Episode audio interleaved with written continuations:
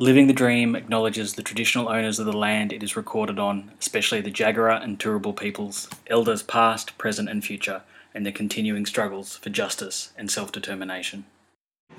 You are listening to Living the Dream, the podcast of the Hoo Ha Group, and you're here today with Dave and Angus. who is a member of the Queer Liberation Front. We're just sitting in a cafe in the middle of Brisbane and having a bit of a chat. And today, what I was hoping we'd be able to talk about is this new organisation that's appeared in Brisbane called the Queer Liberation Front, what it's all about, where its ideas are from, some of the things that have been going on, and how it fits into, I guess, the kind of Brisbane moment we're having, because I think we are having a specific Brisbane moment, and some of the politics and ideas that are coming out of that. And uh, I'm kind of also interested in the ideas that these, the Queer Liberation Front is an example of one of these new groups of comrades, is actually putting forward to how we understand the world and make the world better. How does that sound to you, Angus? Sounds good to me, yeah. I guess maybe to start with, if you'd just like to tell us what the Queer Liberation Front is and how it came about. Yeah, so the Queer Liberation Front is an organisation of anti capitalist queer youth. Um, in our statement of principles or our statement of unity, whatever you want to call it, we outline broadly that we're uh, a queer organisation, so um, membership is exclusive to those who are queer identifying. Um, but we are uh, also an anti-capitalist group uh, with a commitment to the revolutionary overthrow of capitalist society, as well as commitment to decolonisation, feminism, um, anti-imperialism and anti-fascism, and a whole slew of other um, sort of key radical revolutionary positions in our view.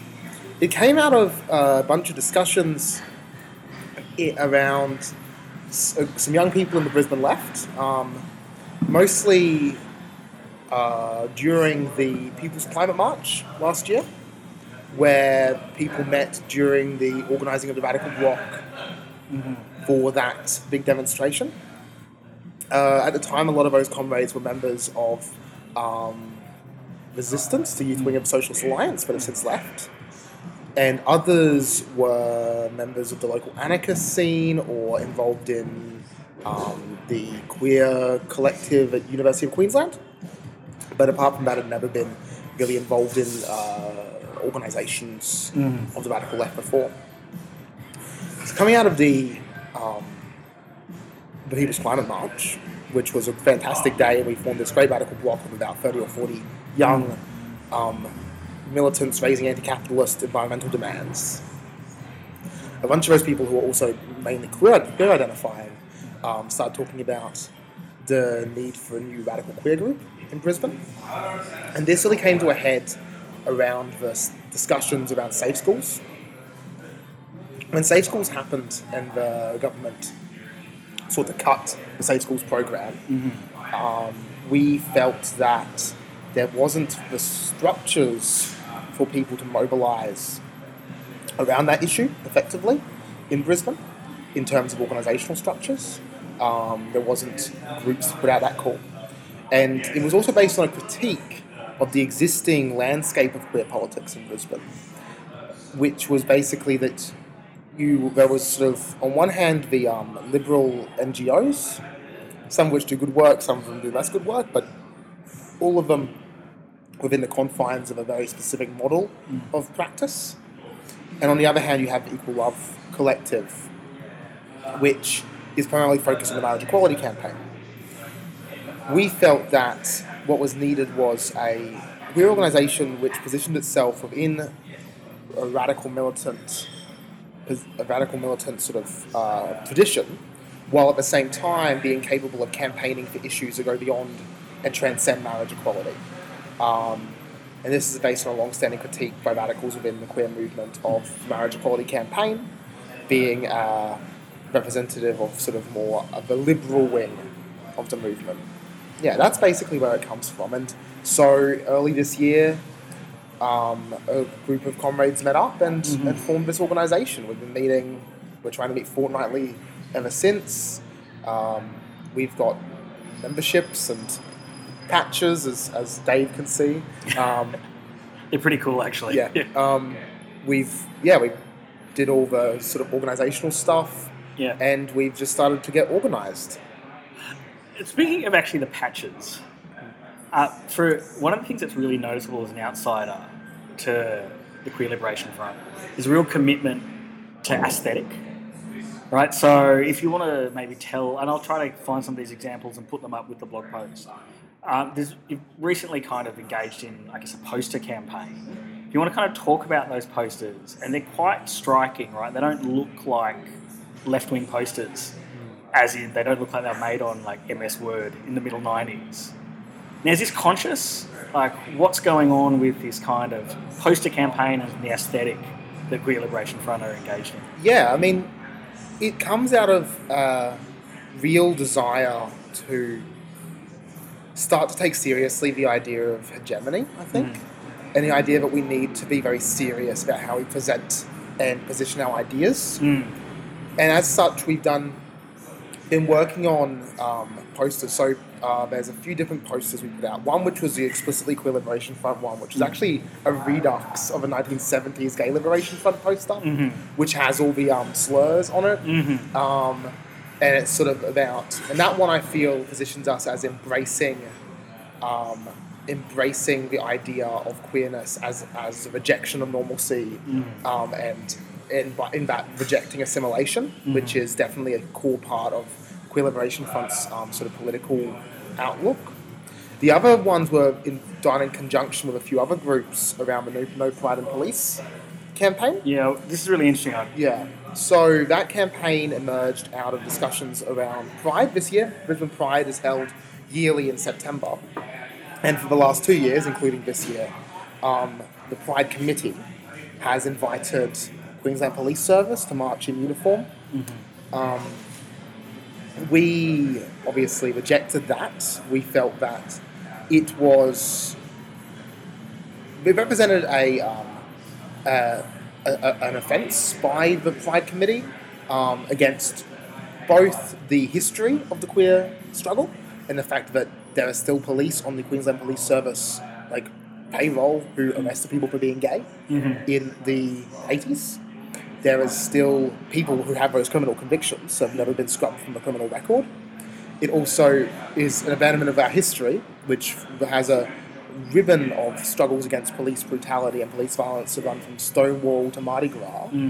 Um, we feel it's also an abandonment of queer brothers and sisters and siblings who are marginalised in other ways, who experience, experience police violence because they are trans, or because they are sex workers, or because they are indigenous, because they are migrants, because they are working class, because they are trade unionists, in all those different ways. And we feel that what it represents is that the Pride Committee has ceased to represent, or even have the ability to claim it represents, the entirety of the queer community, and it still represents a layer of middle class, white, um, gay men mostly.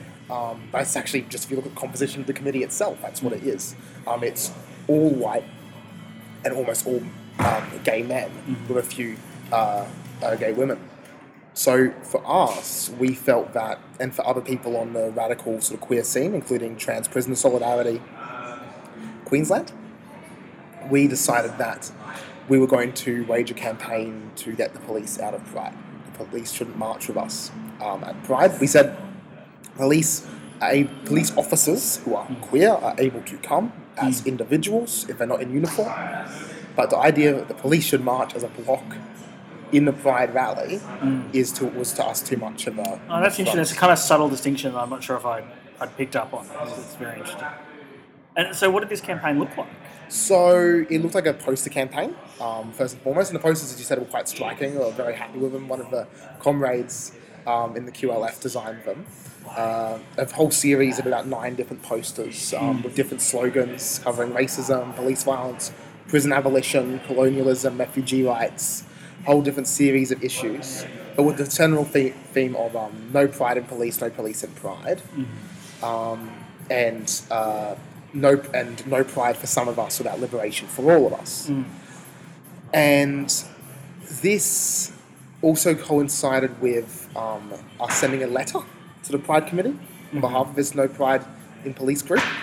A letter which we got a response, a response which So, can you just want to detail what you? yeah, what so in the argued letter, we um, ad- we asked for the for the Pride Committee to rescind their invitation to the Queensland Police Service. We actually also had a couple of other demands. We also asked for the cost to enter the Pride Fair itself.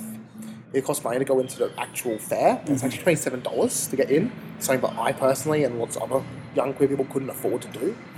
Um, we asked that to be reduced, and we asked um, that there be more um, representation and uh, accountability in the Pride Committee itself. Those were our three key demands.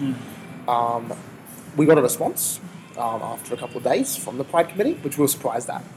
Um, and quite a well worded and quite clever response, which basically said that we're not going to give any of our demands, but they offered to give us a position as a speaker um, on the rally, and that we could, like, basically invited us to march, which we were going to do anyway, so it's a, bit, a bit strange.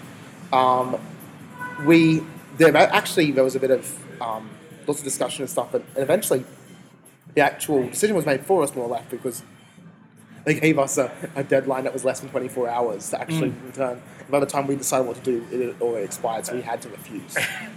um, with all that in mind, we attended Pride as a block, a radical block, um, including members of QLF, but also um, members of organisations like Unite and UQ Anti-Capitalist Collective. Um, also came along on that march. Um, there were, we had a big banner that said um, uh, "Queers Against Police Brutality." The first Pride was a riot, um, as well as a "Smash Queerphobia" banner and a banner which read "Queer Kids for Full Communism." That's a pretty cool banner. Yeah, that was the UQ anti-capitalists. They uh, they are very proud of themselves for that. Um, and then outside, this block was then met by a group who sort of protested outside the fair itself, um, and we distributed about uh, about hundred or maybe two hundred flyers outlining our demands and why we raised them. And the response was mixed from the actual participants. Um, yeah, it was a very sort of interesting uh, sort of thing. A lot of people were like, "Yeah, I understand. That makes sense." A lot of people were very angry with us. A few people attempted to uh, like rip the banners out of our hands and destroy our placards. What what were the negative responses about? Do you think? Oh, just that we were ruining the fun of the day. Um, there's a, there is a very real sense, especially what when one could describe as more privileged elements of the community, that Pride is not about protesting. Um, for example, there was one in- interaction that I had at, outside of Pride Fair where we were raising chants about Indigenous deaths in custody um, and saying that the police had blood on their hands. And one um, sort of middle aged white gay man confronted me and said, No, today's not the day for that. And my response was, Well, we can't forget about them just to have fun. And his response was just to be very sort of angry and upset with me. Um, that was very, uh, it was quite, it was quite heated in moments, but I think overall, considering that we had quite limited time to organise it and we were quite stretched in terms of capacity, we did quite a good job in getting the message out on the day. I was quite proud of the comrades who were involved. That's really super interesting.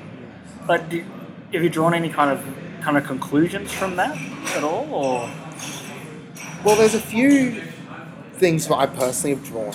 I think that um, the, co- the community is more divided than ever, and the segmentation of the community is um, is growing between people who who will constitute a minority in probably numerically. I wouldn't have the numbers to confirm that, but would constitute um, the majority force in terms of actual organised NGOs and committees and stuff, who are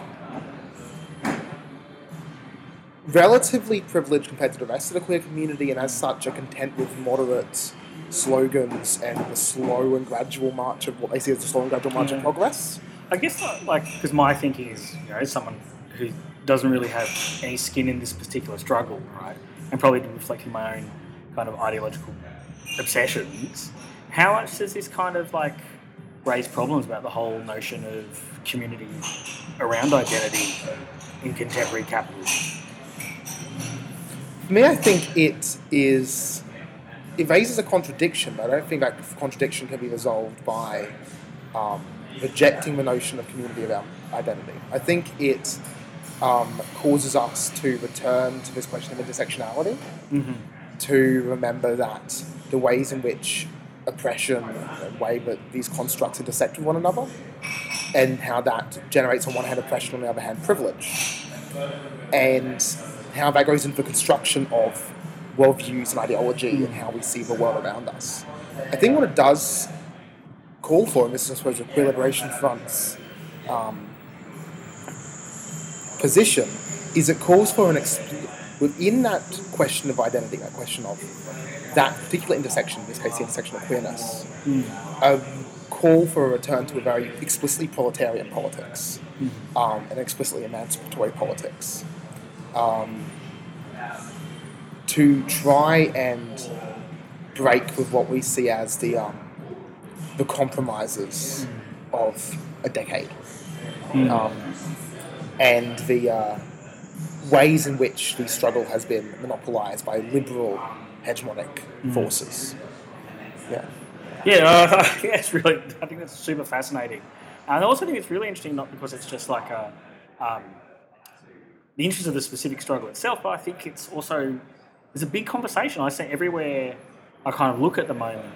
I'm caught in really complicated conversations about identity that I'm quite confused by. So it's quite interesting to see how when you shift this from like a conversation on Facebook or social media or just with friends and comrades to an actual struggle on the ground, then it kind of gives it some clarity in some ways, if that makes sense. You know, I definitely think uh, so. that's really, but we got there by kind of talking about aesthetic and hegemony in politics. So I'd like just to go back to that because uh, even in terms of the way that the protest was presented, right, that there was there was a kind of a, a regeneration or a break with um, traditional kind of left aesthetic, right? So and you related it to the question of hegemony. I was wondering if you could just explain that a little bit more for me. Yeah, I mean, I suppose for us, it's it's a it's a question of um, as young people involved in anti-capitalist politics today, we are caught between, in my view, a um, obviously the uh, sort of capitalist order, which is totalizing the spectacle and all this sort of stuff, which is so difficult to find breaks from and at the same time a left which has been despite the objective conditions which are often maybe so in Australia but in other places move in its favour over the past at least five years has been unable to capture the imaginations of young people in Australia Yeah, Um, true, right? yeah. And so for us, it's about as young anti capitalists reconstituting what that means and building a new identity around that. That's which is entirely 21st century in its nature. That doesn't necessarily mean the abandonment of our um, of symbols and ideas of the 20th century. But it means that when we raise them, it's in a light illuminated by our own experiences, and that can mean in quite a um, uh, outlandish and non-serious way. So, for example, that banner, the Queer Kids for Full Communism banner, had a giant hammer and sickle on it, um, a sort of stylized one. Um, some of which, I mean, much of the left parties have abandoned as a symbol Yeah, totally. um, due to its connotations with um, sort of official communism. Um, and the group, the, the, the UQ anti-capitalist group, is primarily made up of people who would describe themselves as libertarian socialists, and anarcho-communists, autonomists, and other styles about left left anti-capitalist politics. Um, but had decided to take that symbol because of its like because the banner itself was already outlandish and outrageous. We decided why not? Yeah, it kind of reminded me of these like pictures I've seen. I think from an Italian maybe feminist group or maybe an Italian queer feminist group where they replace the hammer with some lipstick. Hmm. So you know, or or even the one that's you know existed in Brisbane before and around the world of replacing the, the hammer with an ice cream. Hmm. You know, the, the, the, that kind of it seems to work, right? I don't think. The thing I also find really interesting is that normally when I hear people talk about hegemony, it's normally an argument to make things more boring right? It's like, oh, we've got to con- go for hegemony, therefore we've got to see, you know, we can't alienate people. We've got to go with what is the current understanding of the ideological coordinates, and then just try to pull them softly to the left. But you're talking about hegemony in a way that goes, we want to get hegemony, therefore we have to be more outrageous. you know, like, I think it's about. It's probably. I mean, in reality, it's probably about both of those things simultaneously. What for me, what hegemony is about, is about changing the horizons of the possible. mhm. And in order to do that, you do need to speak to people where they are. You need to engage in real struggles and real people's lives.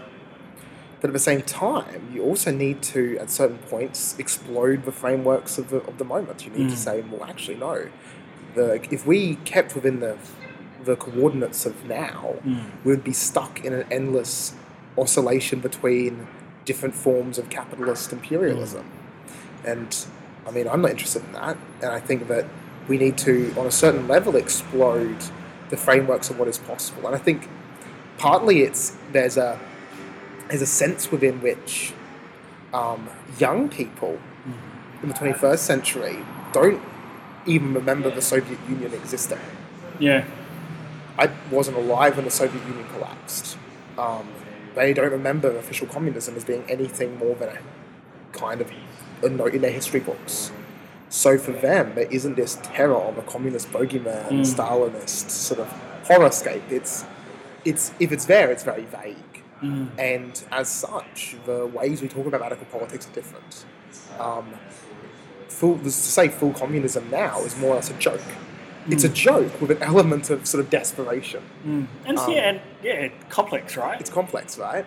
And it's sort of, and it's it's it's sort of like for a generation of people that's grown up in the period post the end of the long boom, neoliberal capitalism, globalization, the fall of official communism, all this sort of thing. For us, it's it's a totally different. The way we talk about radical politics is very different. Hmm.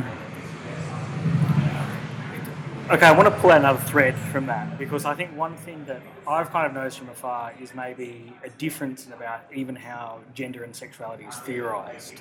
So I'd be interested in if you could talk a little bit about the kind of understandings and discussions that go on in the queer liberation front, the attempt to understand how gender operates, how sexuality operates, and how it fits into capital accumulation. Because in my thinking, I think you know, there are two things that I kind of observe. I think on one hand, over the last 20 years, there's been a massive expansion in the capacity of human freedom around questions of sexuality and gender.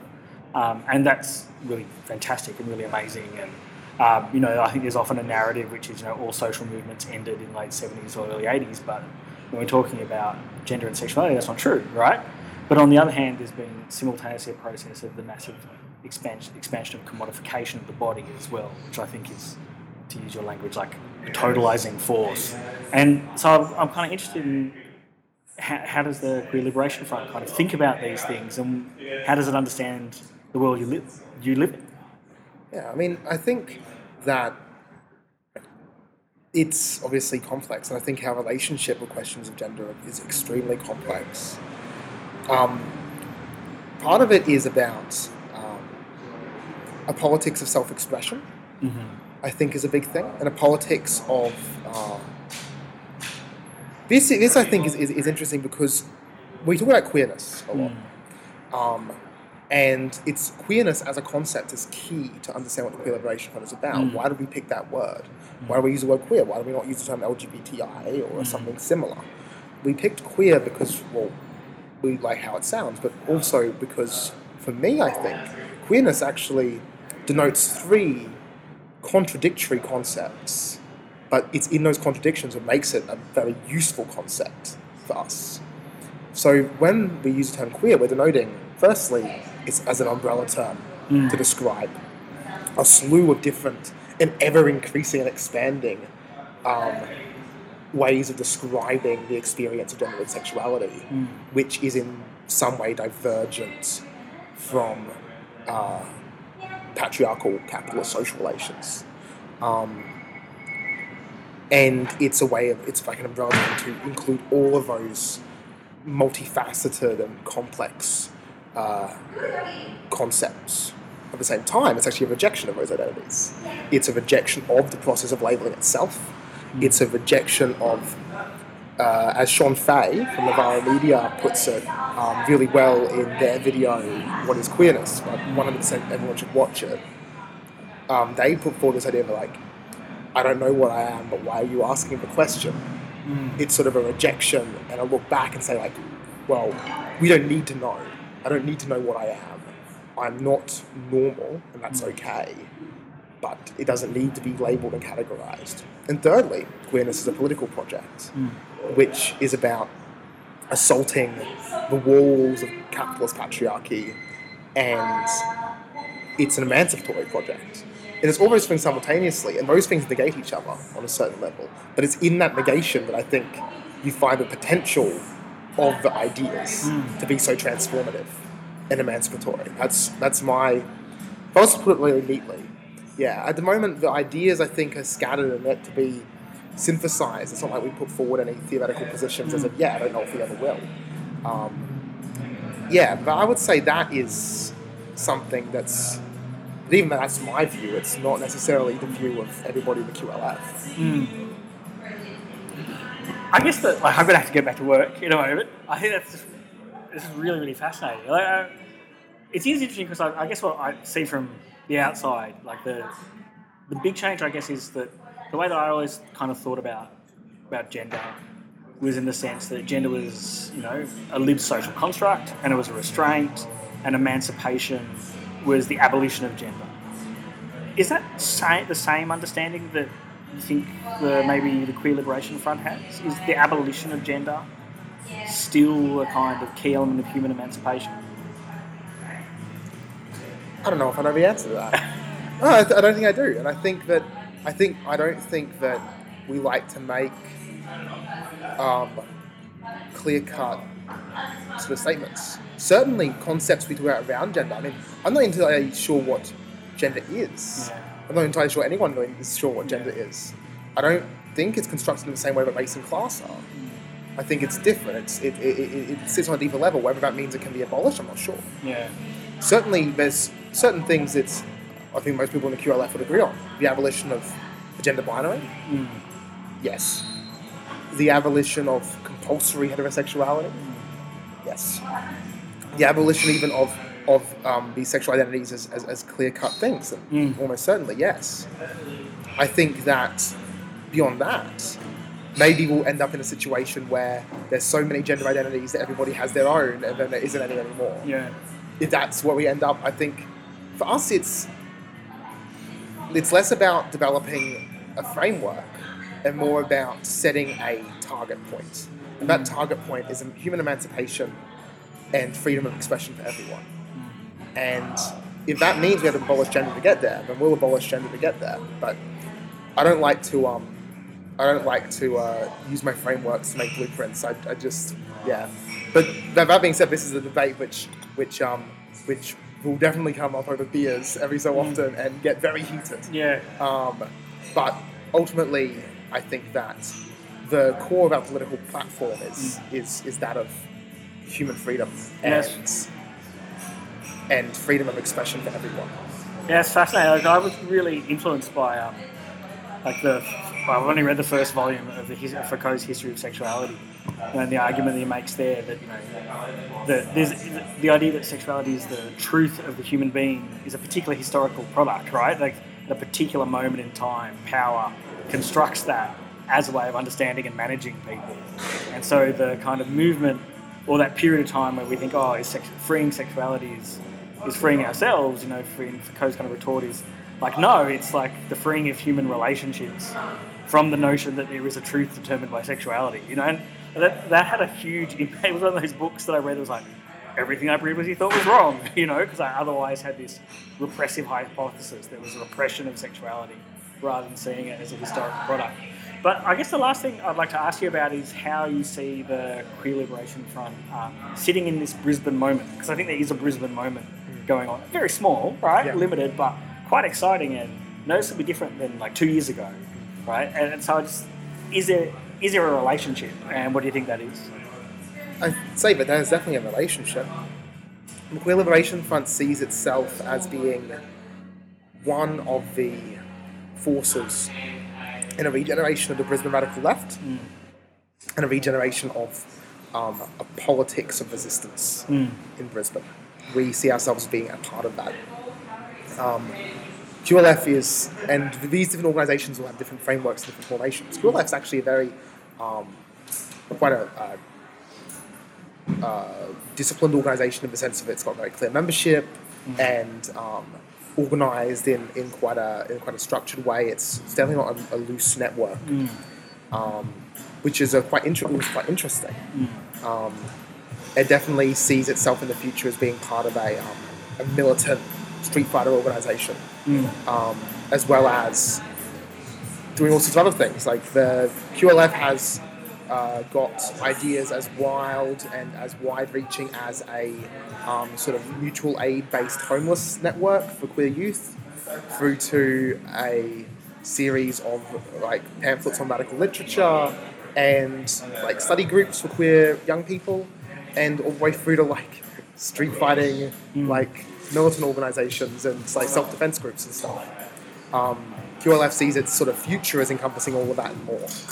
And it sees itself as being a component of um, the, right, the regeneration of a wider Brisbane left, the politics obviously anti capitalism, but also decolonisation, a revolutionary feminism, um, yeah, a gener- uh, anti- uh, like an ecological politics and a broadly intersectional analysis of the way that we want to transform the world. Yeah, that would be but we're definitely part of that moment, and um, that's evident even in the membership overlaps between the Queer Liberation Front and groups like Unite, um, the UQ Anti-Capitalist Collective, um, people who are involved in Jonathan Sri's office, um, and the Right to the City, all involved in QLF as well. And that in itself, I think, shows the um, the the generation of militants who are currently stepping onto the scene are, in my opinion, um, the heart and soul of this new moment. And that's really exciting. Yeah, it is really it's, it's super exciting. Now, if someone's listening and they think this is super exciting, how do they get involved? So we have a Facebook page, uh, Queer Liberation Front. You should just drop us a message.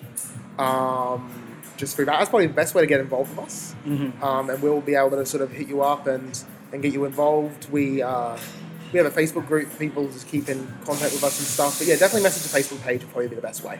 All right. Well, thanks very much, Angus. That's been No really problem. brilliant. Yeah. All right. Um, we'll probably finish with a track and we'll stop recording and we can discuss the track then. nice. Sounds good. All right. Thank you, Angus. You've been listening to Living the Dream, the podcast of the Hoo Ha Group.